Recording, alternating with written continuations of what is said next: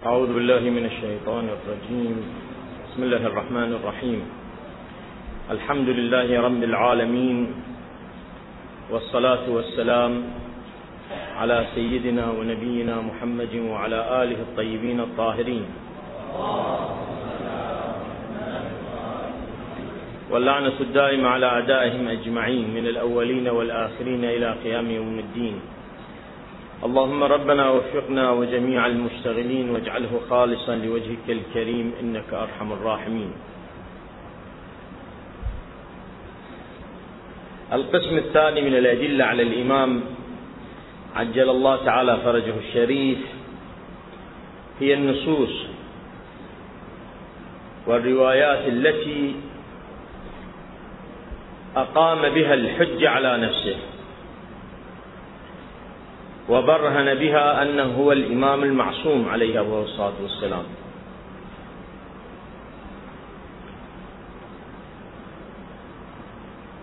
بالإضافة إلى ما روي عن أبيه صلوات الله وسلامه عليه في المقام.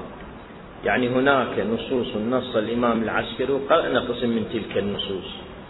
وهناك نصوص هو نص بها على نفسه صلوات الله وسلامه عليه. من جملة تلك النصوص التي نص الإمام العسكري صلوات الله عليه هي النصوص التي ذكرناها سابقا. كيف أن الإمام صلوات الله عليه الحسن العسكري جمع بعض أصحابه وأعلن فيهم بأن الإمام من بعده هو ولد هذا ولده وسماه باسمه صلوات الله وسلامه عليه. من جملة تلك النصوص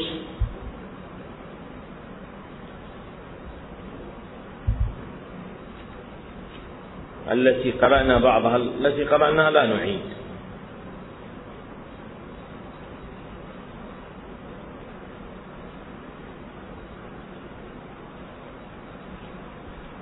الرواية التي في كمال الدين في كمال الدين.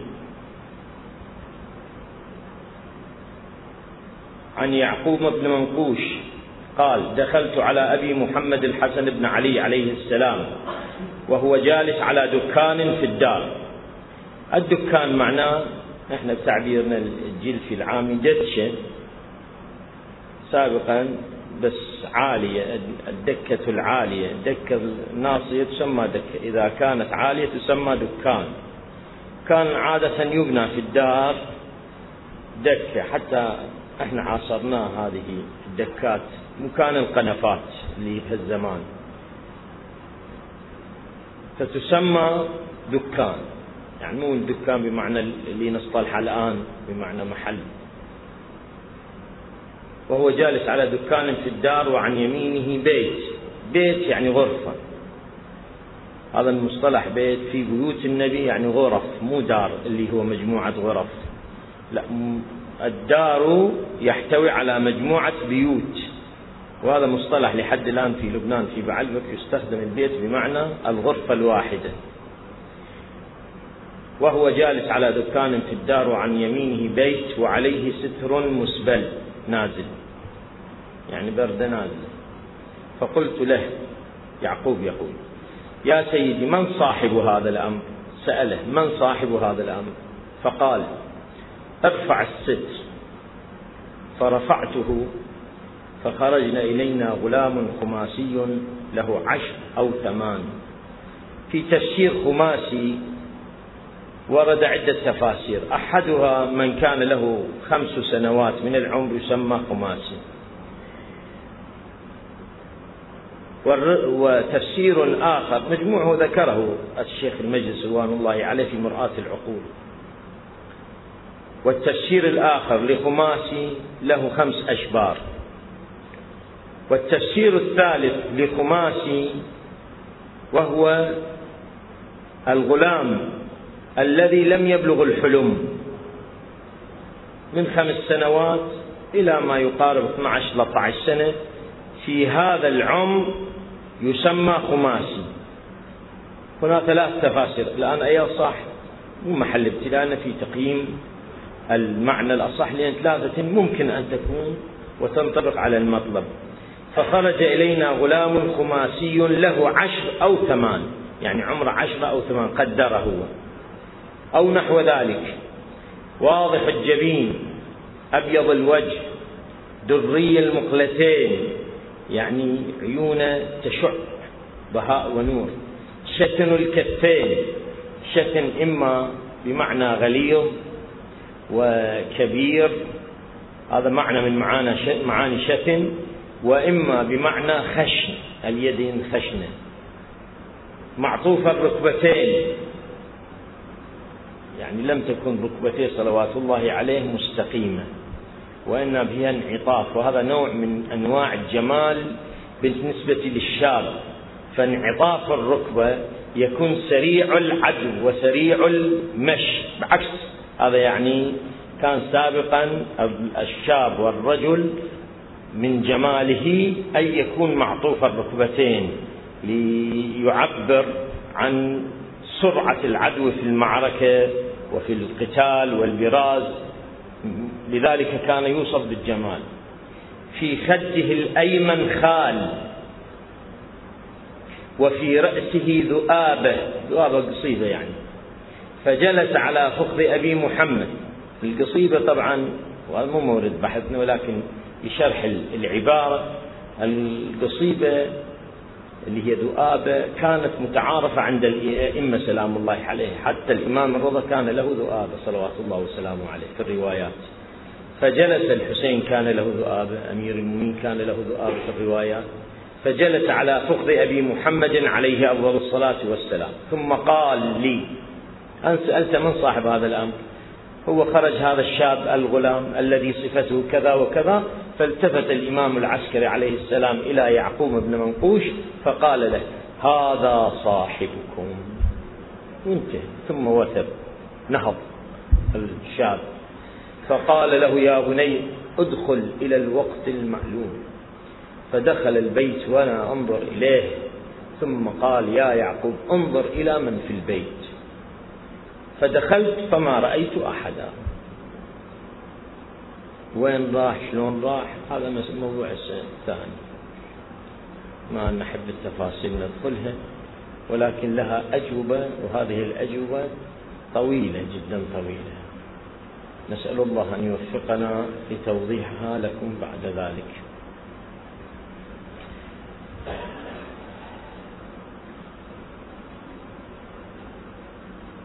الرواية الأخرى ينقلها الفضل ابن شاذان في كتابه الغيبة.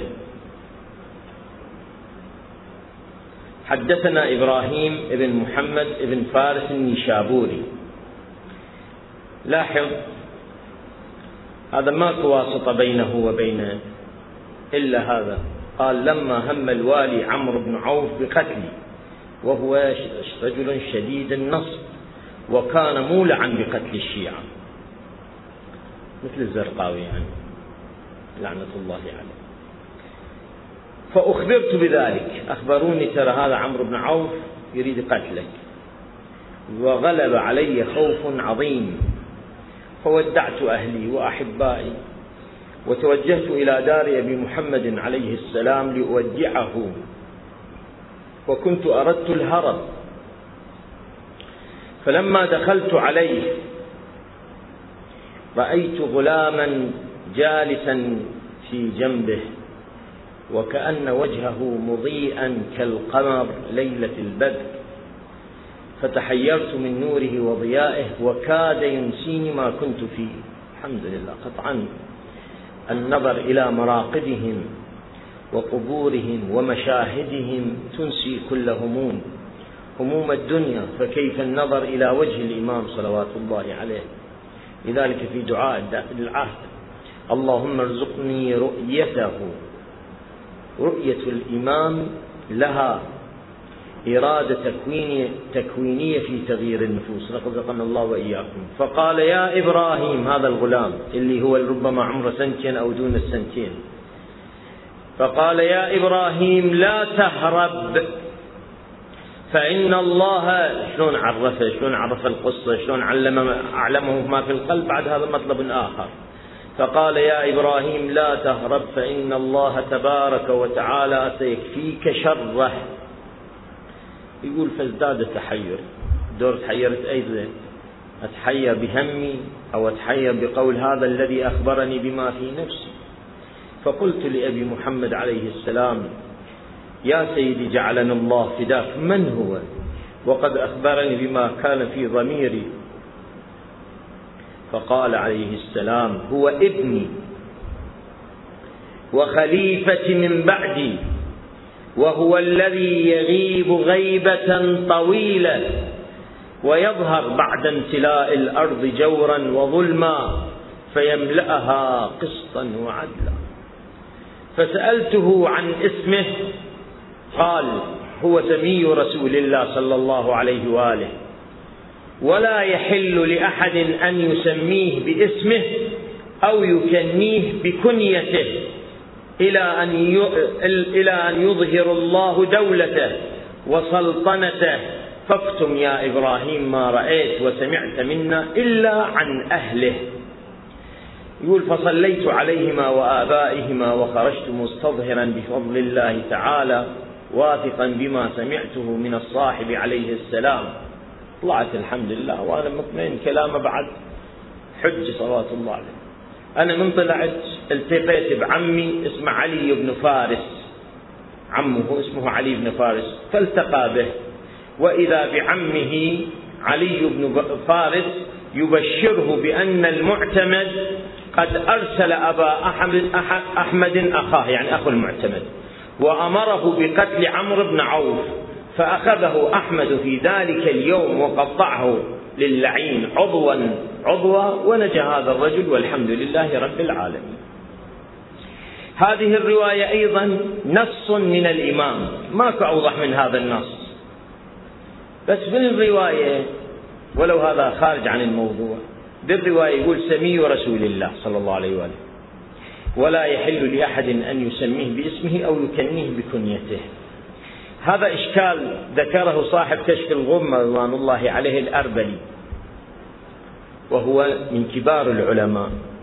عندما ذكر الروايات التي نهت عن تسميته وهناك روايات تقول اسمه اسم النبي وكنيته كنية النبي ذكر الإشكال. قال إذا عندما يقول اسمه اسمي وكنيته كنيتي ولا يحل لأحد أن يسميه. فقد سماه. فقد سماه وكناه. هنا عدة أجوبة أجيب في المقام. واحدة من تلك الأجوبة ما أريد باعتبار ما أريد أتخصص بهذا البحث عن حرمة التسمية وحلية التسمية أشرنا إلى سابقا. بس هذا الإشكال ما طول إحنا قرأنا هذه الرواية. واحد من تلك التسمية تقول حل الإشكال على التسمية على مثل هذه الرواية. تقول أن الممنوع على نحو الحرمة أو الكراهة أو الاحتياط أو استحباب عدم التسمية اختلاف فتاوى الفقهاء رضوان الله عليه في المقام. يقول أن ليس المراد أنه حرام التسمية حرام حتى بالتكنية. يكنى حتى بالتكنية ولا تكنيته. لا يكون الحرام. وإنما يعني مثلا الإشارة إليه. من هذا من يقول اسمه اسمي هذه استخدام بالتكنية وليس استخدام الاسم. هكذا يقول المحرم هو استخدام الاسم وليس بالتكنية. إذا كنا عنه اسمه اسمه ما قال اسمه فلان. المحرم هو أو الممنوع هو الاسم الصريح. هكذا أجاب بعضهم رضوان الله عليهم بدون الخوض بالتفاصيل. موجود هذه الإشكالات والأجوبة في البحار المجلد الواحد والخمسين في بدايته في الصفحات الأولى لعل الصفحة 15 17 في مقدمة البحار مجلد 51 يذكر في ذيل الحديث ملعون التوقيع الصادر عنه عليه الصلاة والسلام ملعون ملعون من ذكرني من سماني في محفل من الناس. هناك مجموعة من الروايات التي نص بها الإمام صلوات الله وسلامه عليه نص بها على ولده. هذه الروايات التي نص بها صلوات الله وسلامه على ولده كثير خلينا قسم والقسم الآخر موجود في مصادرنا المهمة. مجموعة في هذا الكتاب الحي هم مجموعة من تلك الروايات لا بأس بالعدد يمكن الإنسان يستفيد منها في المقام. هناك أخرى رواية ينص الإمام العسكري على ولده.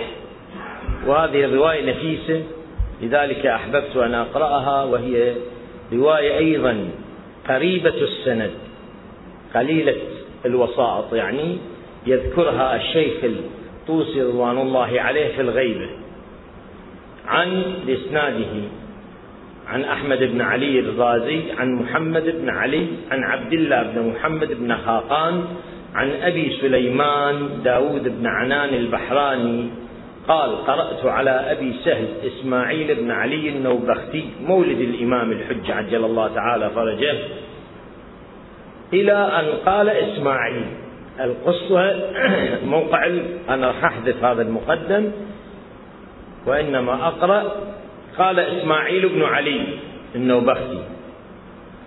يقول دخلت على أبي محمد الحسن بن علي عليهم السلام العسكري في المرضى التي مات فيها وأنا عنده إذ قال لخادمه عقيل وكان الخادم واحد من الخدام اسمه عقيل. وكان الخادم أسود نوبيا قد خدم من قبله علي بن محمد يعني خدم أبوه الإمام الهادي. وهو ربي الحسن يعني تربى سوية وياه صلوات الله وسلامه عليه. يعني عمره بعمر الإمام الحسن العسكري صلوات الله عليه. دخل وعند هذا عقيل فقال الإمام الحسن لخادمه عقيل يا عقيل اغلي لي ماء بمصطكي. مصطكي نوع من أنواع النباتات والأعشاب. يعني خليط كان يستعمل للعلاج الأدوية بالأدوية بالنباتات. فأغلى له ثم جاءت به صقيل الجارية أم الخلف عليه السلام. صقيل الجارية هل هي فعلا كانت نفسها نرجس أو لم تكن نرجس؟ هذا بحث هل أن صقيل هي نفسها نرجس أو ليست نرجس؟ بحث هذا. الآن ما أريد أن أخوض ولكن أنا أرتئي من خلال الأدلة المتعددة تعدد الشخصيتين يعني نرجس غير صقيل وإنما كان الصقيل يموح عنها يعني حتى يخفى أمر نرجس ولا تقع تحت ضغوط الدولة. فكان يموه أن الأم صقيل لأجل تقية لأجل حفظ دم سيدتنا وكرامة سيدتنا نرجس. وهذا عليه هذا الذي ذكرته عدة إشارات. واحدة عندنا رواية يذكرها. الصدوق رضوان الله عليه في كمال الدين. إن أم الخلف المهدي عجل الله تعالى فرجه. قد ماتت في حياة الإمام الحسن العسكري في حال حياته السيدة نرجس توفيت. في توجد هكذا رواية. وتوجد روايات أيضا أن صقيل لم تكن. أيضا هناك رواية أخرى أن صقيل ليست هي أم الإمام وإنما هي خادم من خدام الإمام العسكري. على كل حال ثم جاءت به صقيل جاءت بهذا المي الدول. الذي به ماء مصطكي فلما صار القدح في يديه وهم بشربه فجعلت يده ترتعد حتى ضرب القدح ثنايا الحسن فتركه من يده وقال لعقيل ادخل البيت فإنك ترى صبيا ساجدا فأتني به. قال أبو سهل يعني إسماعيل النوبختي صاحب القصة القضية هاي. قال أبو سهل قال عقيل فدخلت أتحرى. فإذا أنا بصبي ساجد رافع سبابته سبابته نحو السماء فسلمت عليه فأوجز في صلاته فقلت إن سيدي يأمرك بالخروج إليه. إذ جاءت أمه صقيل فأخذت بيده وأخرجته إلى أبيه الحسن عليه السلام فلما مثل الصبي بين يديه سلم وإذا هو دري اللون. دري اللون يعني عيونه تشع كالدرة. عيونه تبرق. مملوءة حيوية وبريق. وفي شعره قطط. مفلج الأسنان. كفرات في أسنانه. وهذا نوع من أنواع الجمال. فلما رآه الحسن عليه السلام بكى وقال يا سيد أهل بيته اسقني الماء فإني ذاهب إلى ربي. وأخذ الصبي القدح المغلي بالمصطكي بيده ثم حرر شفتيه ثم سقاه فلما شربه قال هيئوني للصلاة. فطلق فطرح في حجره منديل فوضأه الصبي واحدة واحدة ومسح على رأسه وقدميه فقال له أبو محمد عليه السلام ابشر يا بني فأنت هنا شاهد صاحب الزمان وأنت المهدي وأنت حجة الله على أرضه. وأنت ولدي ووصيي وأنا ولدتك. وأنت محمد بن الحسن بن علي بن محمد بن علي بن موسى بن جعفر بن محمد بن علي بن الحسين بن علي بن أبي طالب. ولدك رسول الله صلى الله عليه وآله. وأنت خاتم الأئمة الطاهرين. وبشر بك رسول الله صلى الله عليه وآله. وسماك وكناك بذلك عهد إلي أبي عن آبائك الطاهرين صلى الله على أهل البيت. ربنا إنه حميد مجيد. انتهى كلام الإمام. يقول الراوي ومات الحسن ابن علي من وقته صلوات الله عليهم أجمعين. هذه أيضا رواية. أختم هذا الحديث بالرواية الأخرى. هاي الشيخ طوسي غيبة الشيخ طوسي غيبة الشيخ طوسي أكو عدة طبعات للغيبة. في مثل هذه الطبعة صفحة 164 165 وأكو طبعات أخرى.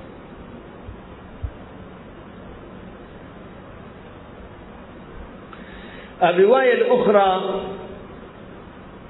نلاحظ رواية أبو الأديان. طبعا هي عشرات الروايات. أنا فقط للتبرك أذكر هذه الروايات. عشرات الروايات. الرواية الأخرى رواية أبو الأديان. أبو الأديان خادم عند الإمام العسكري صلوات الله وسلامه عليه. ويأتمن يظهر أنه كان يأتمنه على سره. أبو الأديان يقول في تلك الليلة ليلة وفاة الإمام أو في تلك الليلة مو ليلة وفاة الإمام في تلك الليلة التي أمره بها الإمام صلوات الله وسلامه عليه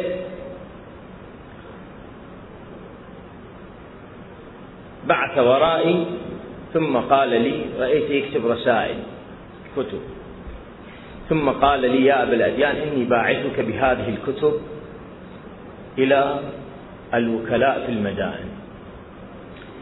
طريقة الأئمة صلوات الله وسلامه عليهم طريقة تاريخية هي طريقة الوكلاء. طريقة الوكلاء. هذا الموضوع موضوع طويل وأنا شرحته مفصل في كتاب الحير. ولا بأس إذا الواحد عنده وقت يقرأ جيد مفيد له. بس اشتد هذا الوضع والوكلاء في حياة الأئمة المتأخرين. في حياة الإمام الهادي والإمام العسكري. ولذلك الإمام الهادي كان خروجه ولقاء بالناس قليل وإنما الناس يلتقون بالإمام بواسطة الوكلاء فيكتبون للإمام والإمام يجيب.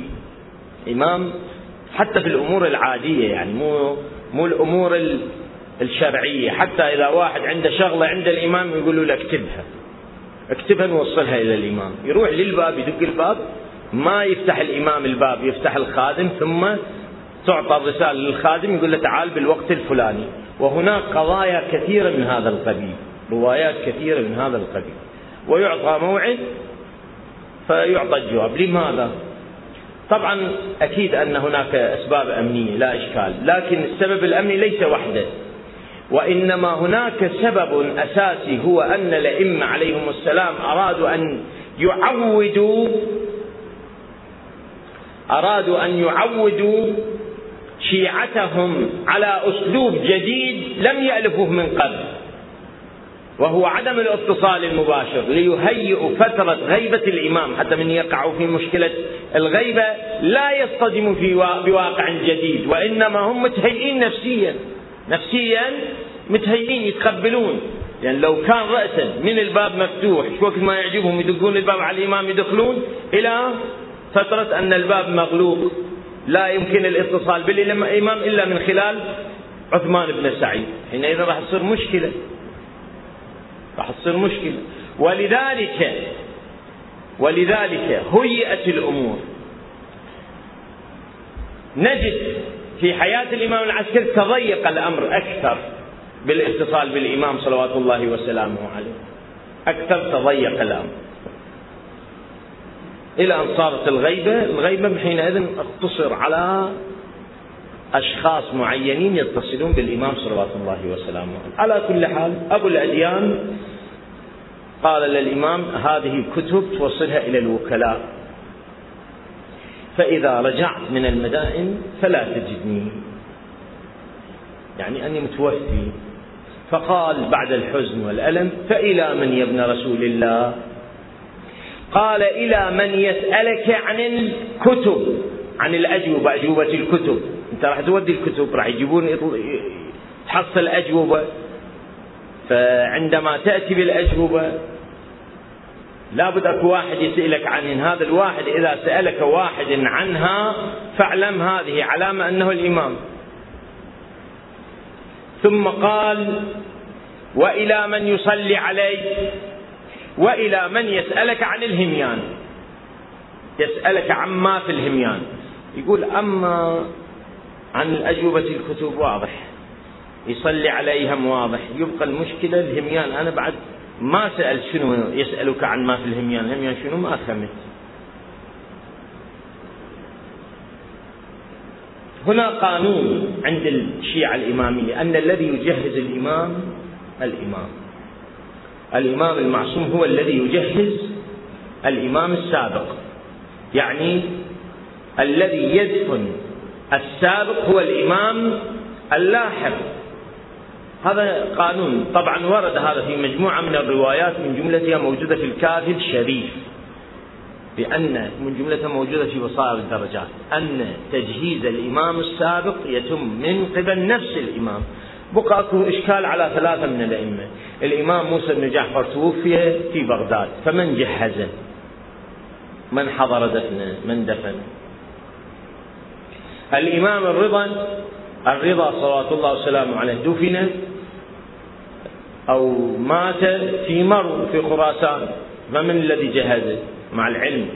هناك الرضا كان في المدينة وهنا الجواد كان في المدينة والثالث الجواد كان في بغداد توفي وابنه الهادي كان في المدينة. فمن الذي جهزه هذا سؤال. الجواب عندنا عن كل واحد من هؤلاء الأئمة الثلاثة روايات كيف أن الإمام رضا حضر بنفسه لتجهيز أبيه الكاظم والجواد حضر في تجهيز الرضا والهادي حضر في تجهيز الإمام الجواد.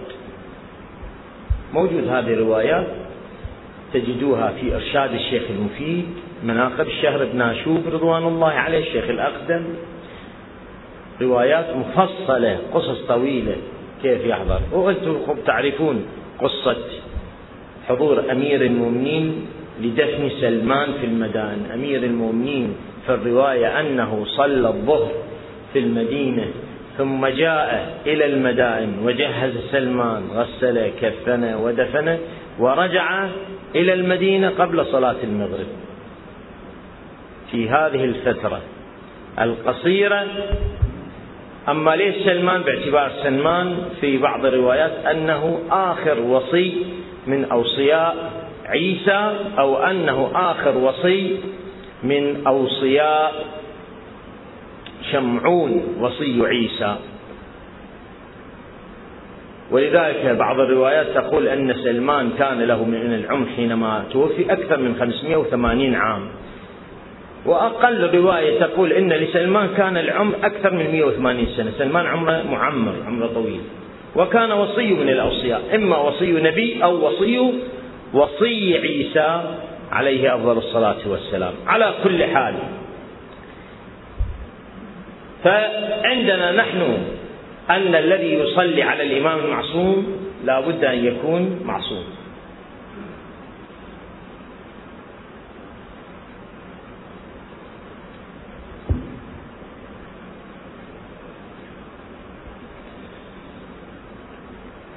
يقول هذا أنا أخذت الكتب جئت إلى المدائن بقيت استريت على الوكلاء خلصت أشغالي أعطوني الأجوبة أعطوني الأموال الهدايا إلى الإمام عليه السلام لأوصلها وهذا الموضوع خليته بقلبي وأتمنى أن يكون لله فيه بداء.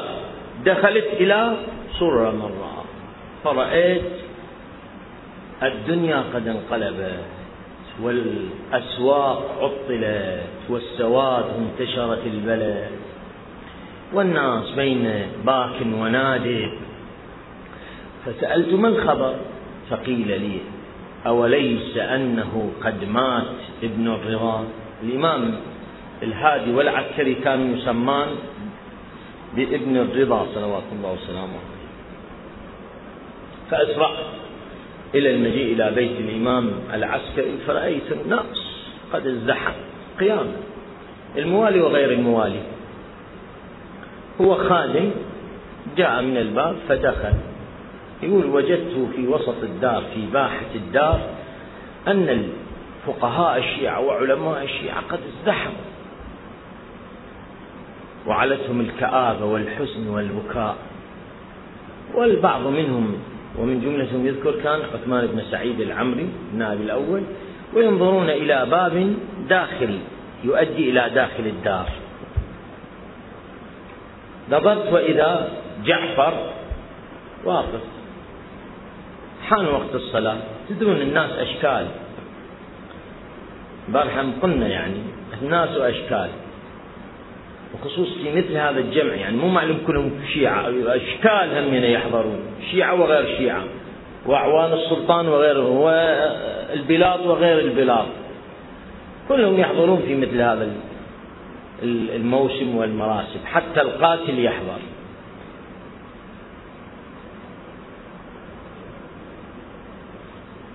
فتأخرت الصلاة فقدم بعضهم جعفر. قال قالوا له تقدم. يا جعفر وصل على أخيك. فقهاء بعض الفقهاء قال لئن صلى لئن صلى عليه لبطلت الإمامة. لأن يعني إحنا نعتقد أن الإمام ما يصلي عليه إمام. فإذا كان هذا الإمام بعد إذا ماكو إمامة. إحنا راوين 12 إمام طلعوا 12 11 إمام لأن هذا مو إمام.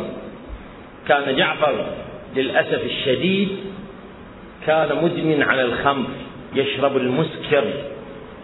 وكان إذا مشى بالنهار حملت أمامه الشموع لأن يعشو من كثرة السكر والطرب واللهو في الليل. وكان يلهو ويسامر السلطان ويا المعتمد. هو أصلا جابوه من المدينة لهذه الحالة التي فيه لأجل هتك الإمام العسكري ولهتك آل البيت عليهم السلام. جابوه إلى سر مرة لأجل الهتك هو هذا الموسم ماله وبعد ذلك بعد الحادثة سرق بيت الإمام ودل على الإمام ودل على المدعى صقيل أم الإمام. وحبست عدة سنوات في رواية ثلاث سنوات في رواية سبع سنوات حبست صقيل وإلى آخره. من المآسي التي عملها جعفر ولكن بعد ذلك سئل الإمام صلوات الله عليه عنه فكتب بالتوقيع وأما سبيل عمي جعفر فسبيل إخوة يوسف. هذا التوقيع صدر عنه صلوات الله عليه. يعني حال جعفر مثل حال أخوة يوسف. أخوة يوسف شالوا يوسف ذبوه بالبير يريدون يقتلوه يتخلصون منه. لكن بعدين فوقعوا له ساجدين. ثم عفى عنهم وكان لهم منزلة عنده عليه السلام. فكذلك جعفر عفى عنه الإمام وتاب. ولذلك يقال أنه جعفر التواب. هذا في تأريخ جعفر ما لا ربط بالقضية. بس هؤلاء بعد كان جعفر في هذه القضية بعد كان يشرب الخمر. ومعطل أحكام الله وحدود الله. في هذه الأثناء قال جعفر قال الشيعة لئن تقدم هذا لبطلت الإمامة جعفر الأخ هم تقدم ما تعرف هو هذا هاي فرصته هو فرصته هاي. إنسان انتهازي مدعوم من قبل السلطة مدعوم من قبل الحكومة والحكومة من مصلحتها أن تنقض مذهب الإمامية هو هذا فرصتهم. هوسوا جعفر جعفر جعفر جعفر جعفر وقف أمام القوم يصلي ورفع يديه للتكبير. والشيعة ينظرون بعضهم إلى بعض. وخائفين. وفقهاء الشيعة ينظرون إلى الباب. يا رب أنقذنا. في هذا الأثناء طبعا بعض العبارات أنا أو التوضيحية وليست من النص مثل يا رب أنقذنا ولا وما إلى ذلك توضيحي يقول في هذا الأثناء عندما رفع جعفر يديه وهم به للتكبير يعني يريد يصح الله أكبر يصلي صلاة الميت وإذا يخرج شاب هو في الرواية غلام شاب خماسي من تلك الباب باب الدار الداخل يخرج فيومئ إلى جعفر ويقول يا عم تنح. صار على صفحة. فإنه ليس مقامك وإنما مقامي. تقول الرواية وكأن نزل على جعفر ما لم يستطع به أن يتحرك. وخر سكت وقال نعم يا مولاي سيدي نعم يا سيدي. ووخر على صرحه وانتهى الشغلة وهو الشاب هذا الخماسي وقف وكبر على أبيه وصلى على أبيه. هذا هنا سؤال سؤال لطيف. الإمام إذا كان عمره خمس سنين يعني غير بالغ. تعابيرنا يعني خمس سنين قبل ما يبلغ. فكيف يصلي غير البالغ صلاة الميت؟ شلون؟ هذا سؤال. جوابه هذا اللي بيناه بالإمامة أن لهم أحكام خاصة. آتاكم الله ما لم يؤت أحدا من العالمين. طبعا مو بس ويا الإمام المهدي.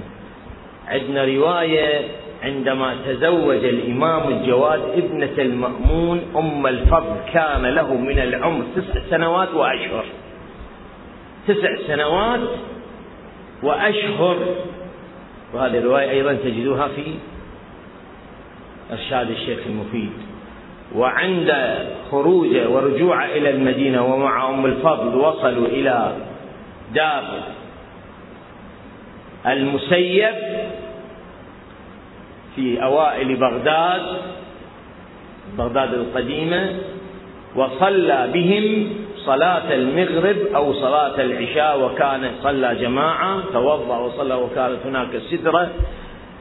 أو نخلة وميتة وشلون انحيت هاي النخلة ثم أورقت ثم حملت ثم أكلوا منها من نبقها إلى آخره في تلك الرواية الصحيحة سندا ومتنا والتي رواها الشيخ المفيد في الإرشاد. شلون عمره تسع سنين يصلي جماعة إمام بنفس الجواب. وهذه الحالة نجدها عند كثير من الأئمة. الآن ما أريد أدخل بالتفاصيل.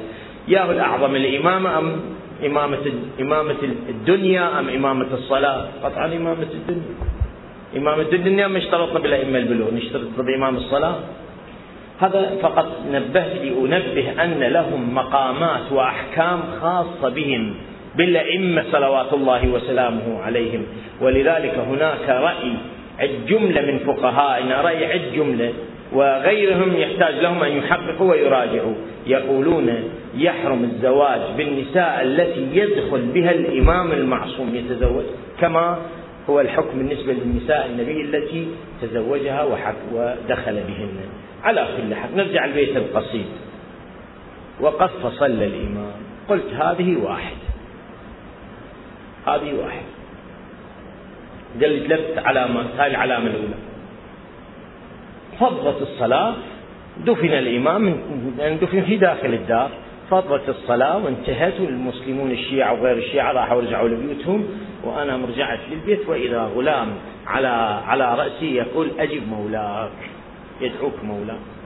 جئت إلى دار الإمام الحسن فأدخلني في دهليز فارشين فراش قاعد عليه ذلك الشواب الغلام القماسي فأومى لي جئت فسلمت عليه قال أين أجوبة الكتب؟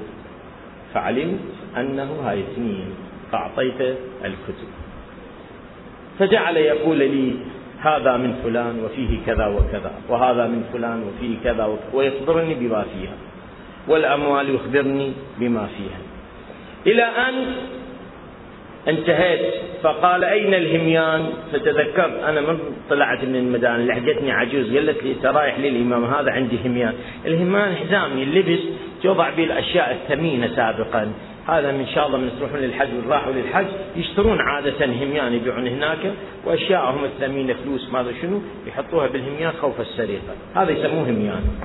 هو حزام عريض بجيوب يضعون فيه الأشياء الثمينة حتى الإنسان يقدر يحملها، الآن بعد ماكو هذا الهميان باعتبار الناس استغنوا. صارت محافظ وصارت جنط وصارت دبلوماس جنطة دبلوماسية وما أدري شنو سنايت وإلى آخره.